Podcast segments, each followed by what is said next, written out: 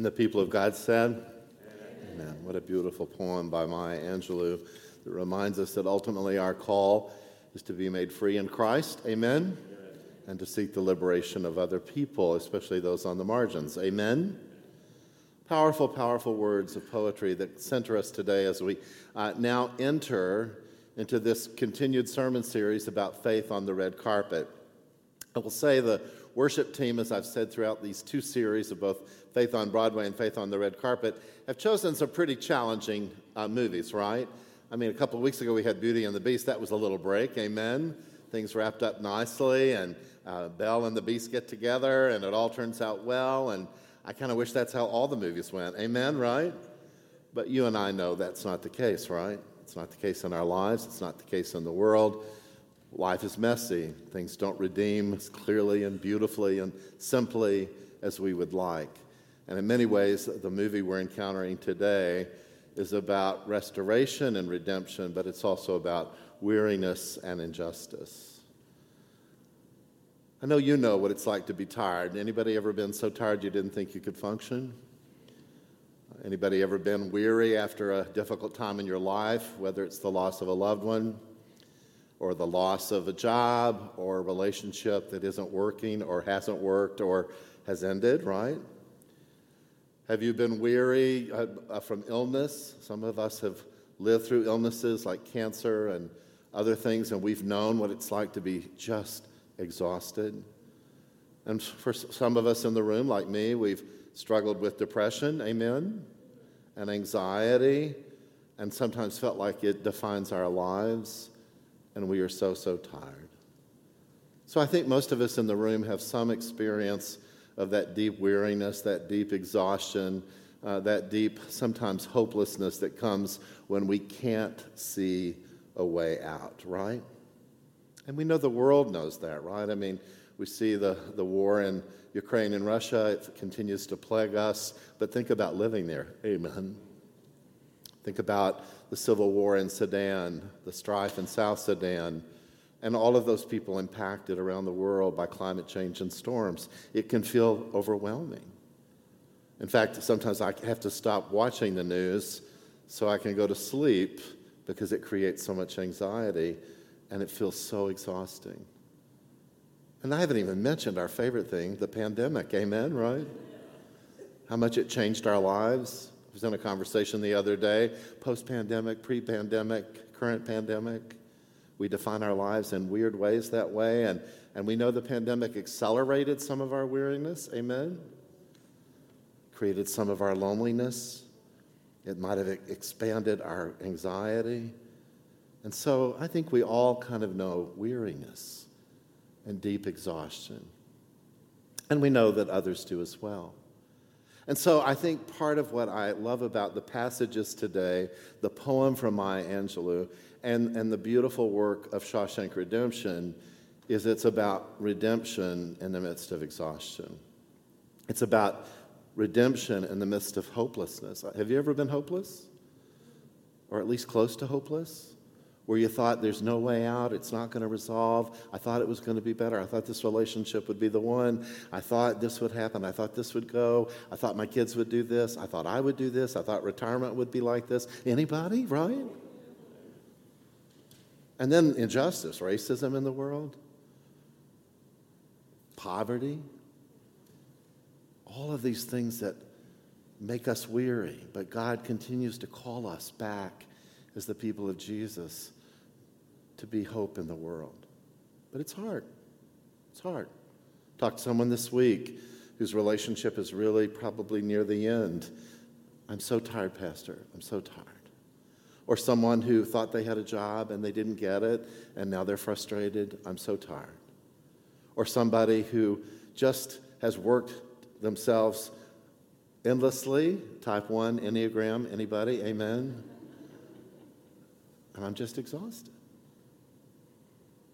And so I love this film because it's not easy, it's hard.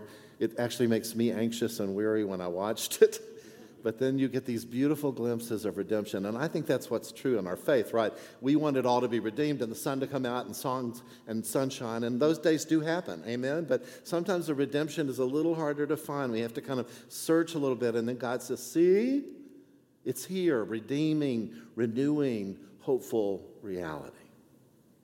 So this movie is really hard. It's one of my favorites, but it's a hard movie. And um, I would encourage you to watch it if you haven't. And uh, you could watch it during the service if you'd like. It'd be a little distracting. But, um, but Shawshank Redemption was released in 1994. It was based on a novella by Stephen King. That's shocking to me, right? Because we often think of Stephen King for things like Salem's Lot or Pet Sematary or some of these high level, fearful things. I remember reading Stephen King. The first book I read by Stephen King was uh, uh, Pets, I was uh, Salem's Lot, which was about vampires. And if you know me well, I hate vampires, right? I really do. All those vampire movies, I was like, what's going on here? Nobody has room for vampires, right? And, and yet, in seventh grade, I wanted to read the book, and my mom said, Do not read that book. I know you. You will be scared and not able to sleep. But seventh graders don't have a lot of wisdom, amen? Right? And so I got it from the library, and I would read it late at night uh, with my little lamp so that I could read it. And I remember one night staying up extremely late to read this book, Salem's Lot, which was extremely fearful. And it was all about vampires. And I finished it and I went, I can't sleep. I'm afraid. So I convinced myself to go into the kitchen. I ate two popsicles and then took the sticks, glued them together, and placed them as a cross on my chest. Word to self, put that away before mom comes in to wake you up for school because she said, Oh, you've been reading that book, right? So it's hard for me to move from vampires and, and that to something redemptive and beautiful and hopeful and challenging and a real reflection of the world and its brokenness and sin. Amen? But this movie was released in 94. Stephen King wrote the, the novella, which then became the foundation for the movie. Here's interesting this is one of the most watched films in the US and across the world, right?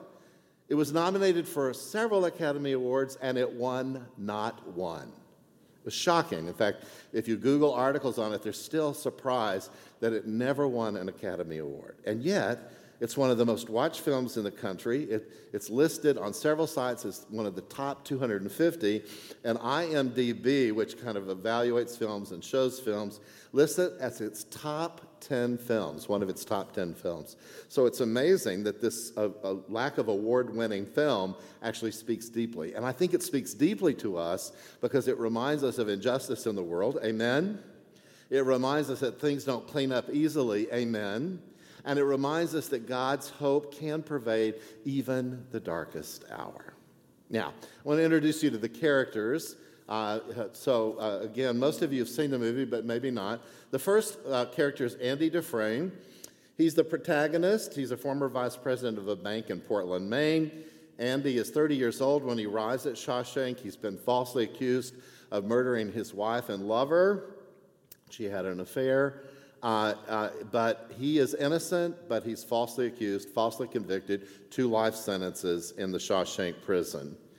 Uh, he's a neat, short, meticulous man with sandy blonde hair. Has small hand, hands, wears gold rimmed glasses, is just kind of a petite, quiet, introverted guy.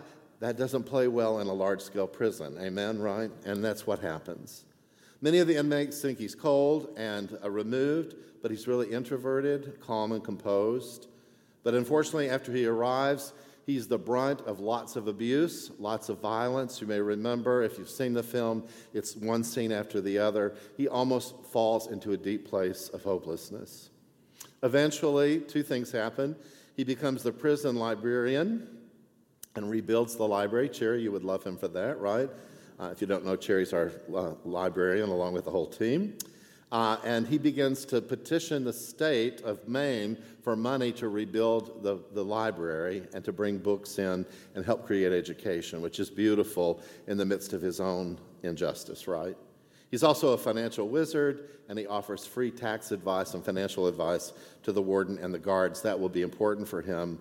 And uh, he is a mixed bag because it seems like he's not going to be hopeful, and then he is. The second person we know is Red, played by Morgan Freeman. Uh, his official name, Ellis Boyd Red. He's the official smuggler in the prison. He can get anything you want into the prison. That plays important for Andy because he will eventually get him a little hammer, little rock hammer about this big, and he'll get that smuggled in. That's going to be important. And a poster of Raquel Welch, which will be important in the movie as well. Uh, and I encourage you to watch it just for that piece as well.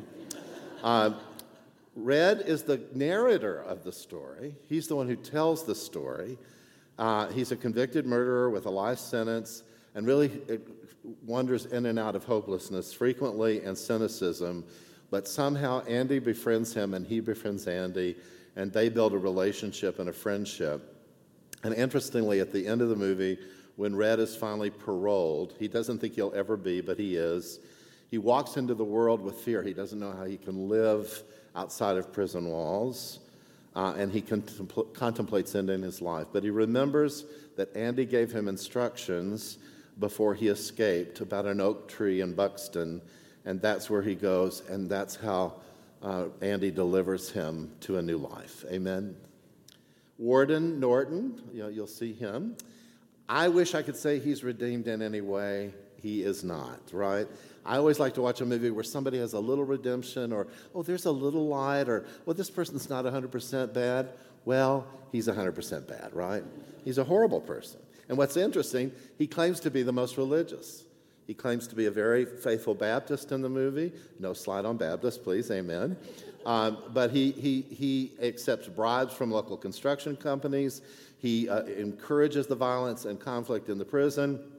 He ends up using Andy as a financial guide for two reasons for his own benefit, but also because of his illegal activities in the prison. He's cooking the books, if you will, and eventually that will uh, get him in the end. In fact, Andy will, at the very end, reveal this crime, and Norton will end his life. Uh, there's just not much redemptive about him, and I hate to say it, sometimes that's true in the world. Evil seems to pervade in some really hard and horrible ways. Captain Hadley a small glimpse of redemption, right? Occasionally. Uh, he's tough. He's the prison guard, tall, uh, uh, strong, speaks loudly, threats with violence. He's pessimistic, cynical, paranoid. He feels like the world's out to get him. He has lots of problems with Andy and all the prisoners. He's, he's really a tough guy. Amen? Just, I mean, tough is really light on that. Um, and, and, and in the end, he actually saves Andy in some ways because Andy offers to help him deal with a $35,000 gift from a lost brother to, to deal with it officially and above board with the IRS. And so that's kind of what opens this whole financial counseling business in the prison. But when he, what happens is because of his support of Hadley's money, when the gang continues to try to abuse Andy, the, the captain stops it. So it's the kind of one uh, of a few redemptive moments in his life. The next character is not a main character, but one of my favorite characters is Brooks Hatlen, who's an older prisoner. Uh, he's part of Red's community. He has a soft spot for animals, he takes care of birds, and he maintains the library along with Andy, and they become friends. He, he's just, he's a great sign of innocence and redemption after the fact in the prison. Uh, but he can't imagine life outside of captivity. Isn't that amazing? And in many ways, the poem today uh, reminds us that Brooks will be released and can't live in the world.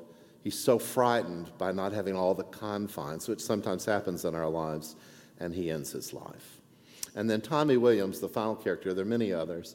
Uh, he's a young inmate, career criminal, who ends up in, in the prison, um, and uh, he uh, befriends Andy. Andy befriends him. And then through a conversation, they realize that Tommy has met the actual murderer of Andy's uh, wife.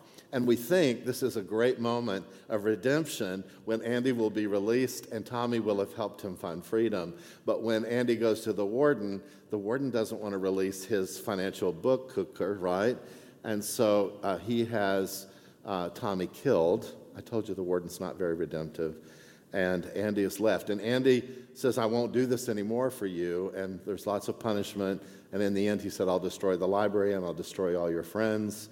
And that's just a really hard moment in the film when you realize that it feels like things are extremely hopeless. I told you it was a tough movie, didn't I? Really? It is.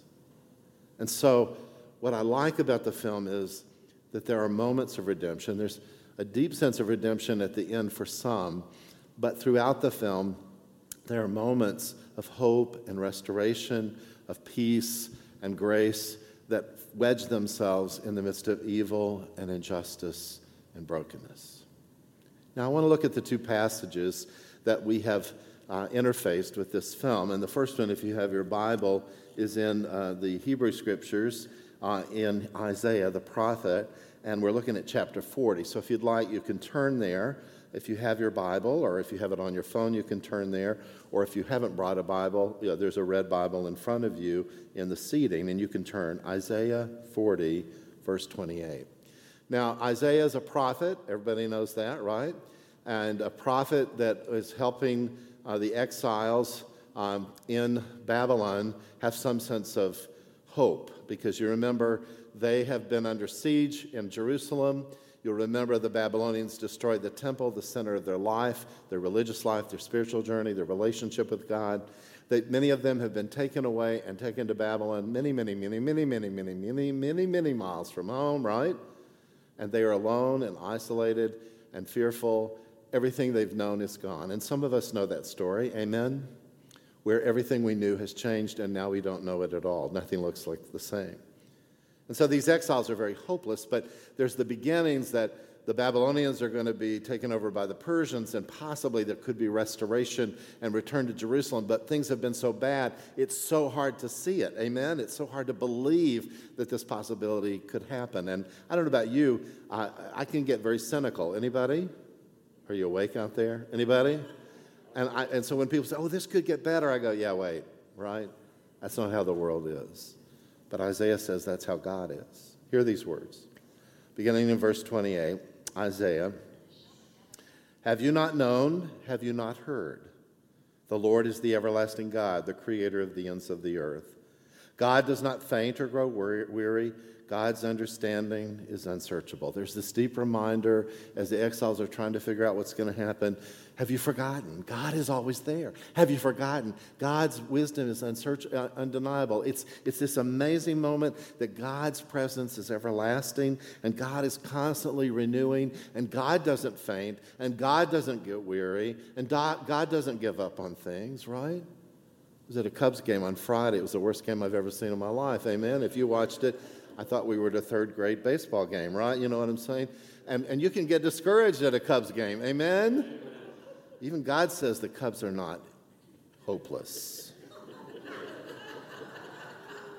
That's the kind of faith we have. Amen, right? I just keep saying 2016, 2016, right? God gives power to the faint. Remember, God always sides with those on the margins. God strengthens the powerless. And then I love these words even youths will faint and be weary. We'll see if that's true this week at Mission Trip. And the young will fall exhausted. But those who wait for the Lord shall renew their strength. They shall mount up with wings like eagles. They shall run and not be weary. They shall walk and they shall not faint. I love that last verse so much.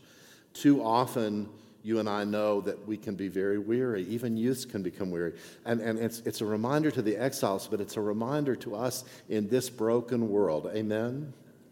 That God is constantly lifting, God is constantly renewing, God is constantly soaring with us. In commentary on Scripture and the Jewish tradition, many uh, scholars talk about that when the Messiah comes and we are taken to heaven, it will be literally on the wings of eagles. Do you see that, right? It's a beautiful image that despite our weariness and our exhaustion, which is real, amen, God is behind the scenes lifting, renewing, soaring, and restoring. And then the second scripture from New Testament scripture is a letter that Paul wrote to the church at Philippi. And uh, you remember Paul helped found this church in Macedonia. And he writes this letter from prison, probably either in Ephesus or Rome. And you'll remember he writes these words to the Philippian church, which is struggling, which is in conflict, which is having struggles with poverty, which is living in Philippi, which is a Roman colony. So there's all sorts of Roman life and emperor worship, and we're trying to figure out what it means to be Christian in all of this brokenness. Amen?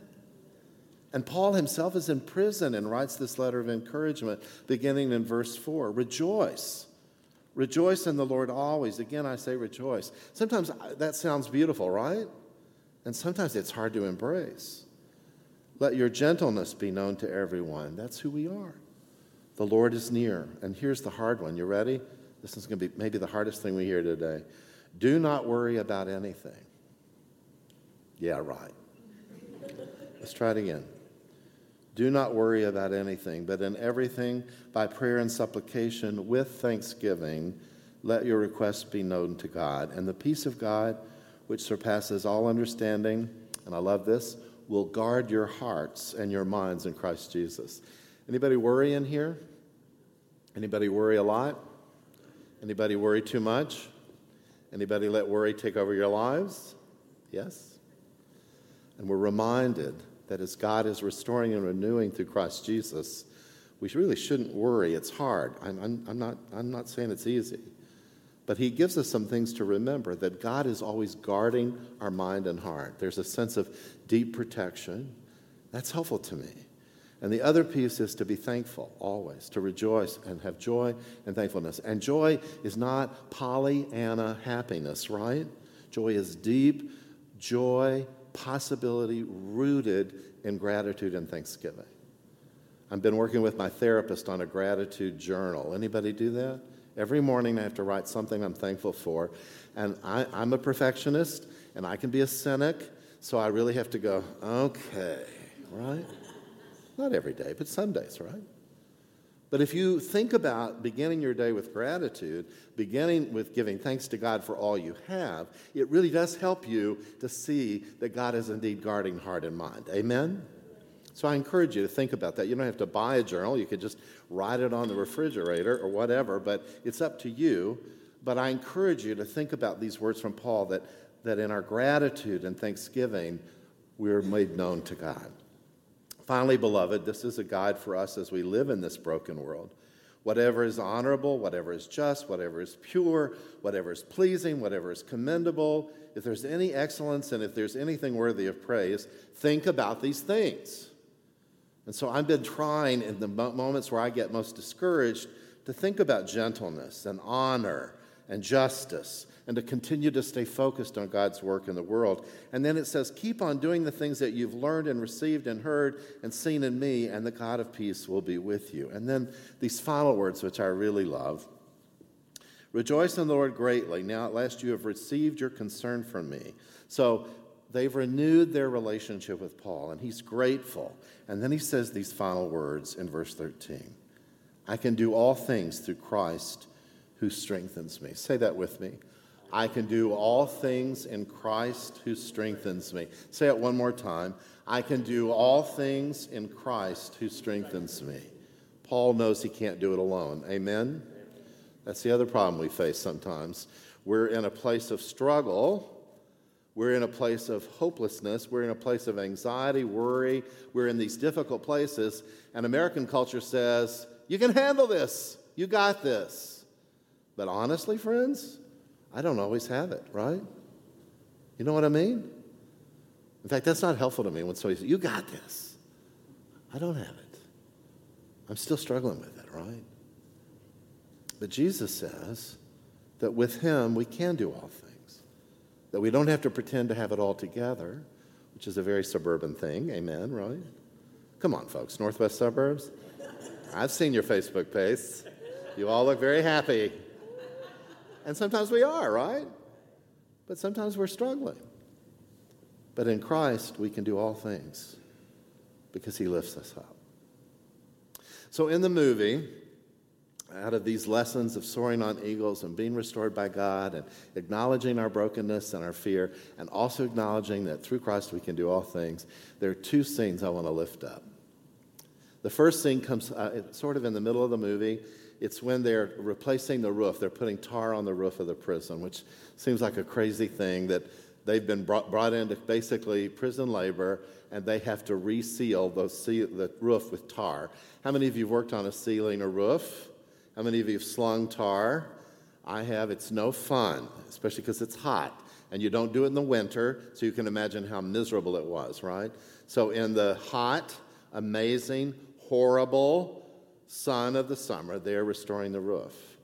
And Andy's crew, they're all working on it. They're, uh, the guards are being exceptionally difficult. It just seems like another horrible, horrible day, right? And Andy sees a possibility. And so they're working, and Andy just stops working. And of course, his fellow prisoners know that what that means. He's going to be in trouble. And they keep saying, Andy, get back to work. You're going to get in trouble. You're going to get us into trouble. And Andy just stops and puts down the swab thing, and he walks over to the guards. Now, I don't know if you know etiquette in a prison. Maybe some of you do, but uh, you just don't start approaching the guards without some warning. Amen? So he starts approaching them without warning, and so all the guns go on him, right?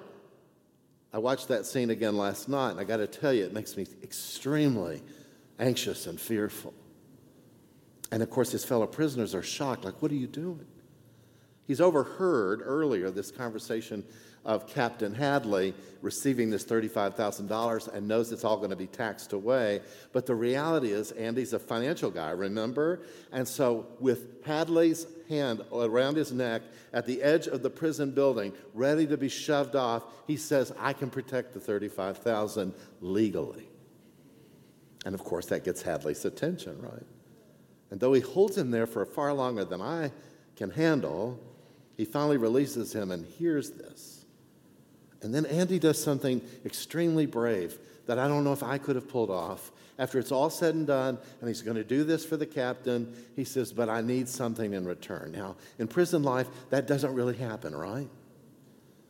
But Hadley listens in, and he said, All I'm asking for you is for you to get three ice cold beers for every one of my fellow prisoners so they can have a break and a moment that feels normal. I know we're Methodists and beer, you know, you'll get over that. Amen, right? But the reality is, Hadley agrees. And one of my favorite scenes in the movie is all of these prison guys on the roof of Shawshank Prison in the heat of the summer drinking ice cold beer. And there's a beautiful thing that Red offers and a couple of other prisoners. For a moment, as we drank the beer, we felt like we were replacing the roofs on our own houses and we were free. Isn't that beautiful? Really, it's beautiful.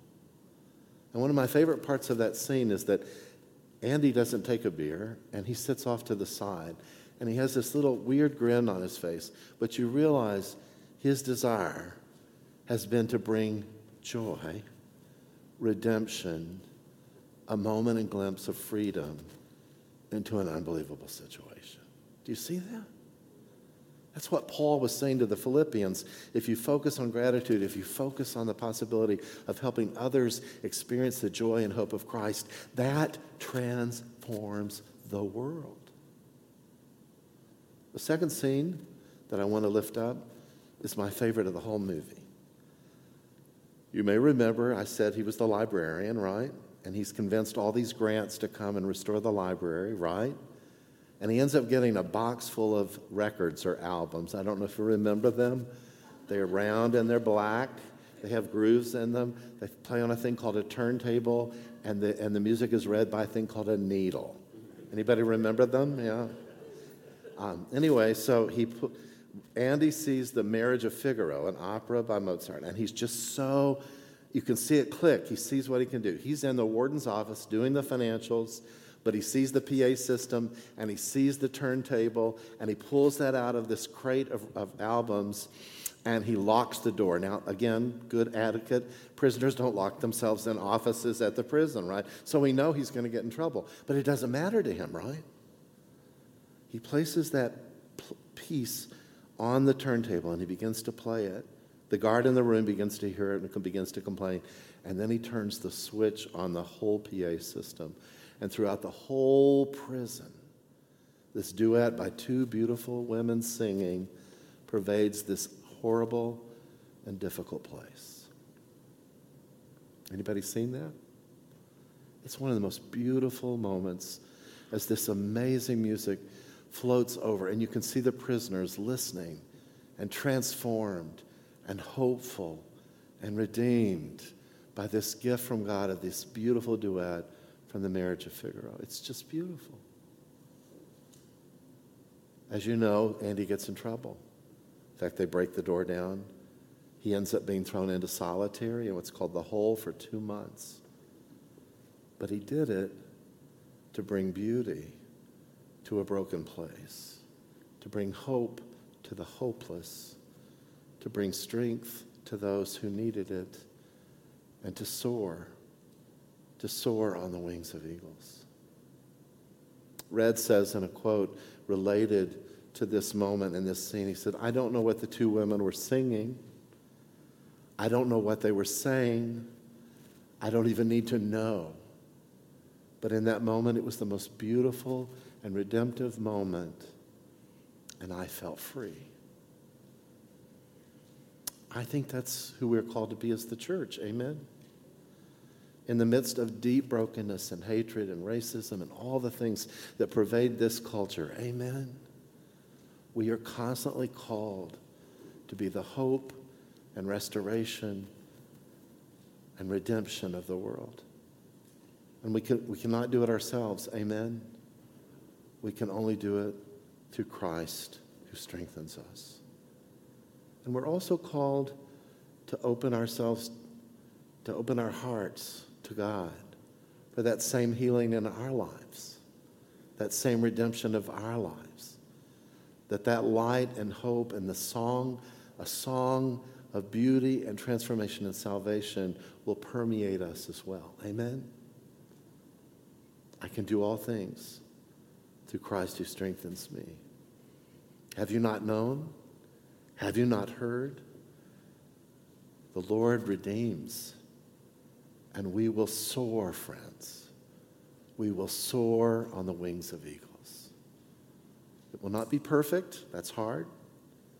It will not clean up nicely like Beauty and the Beast, but it will transform the world. And the people of God said,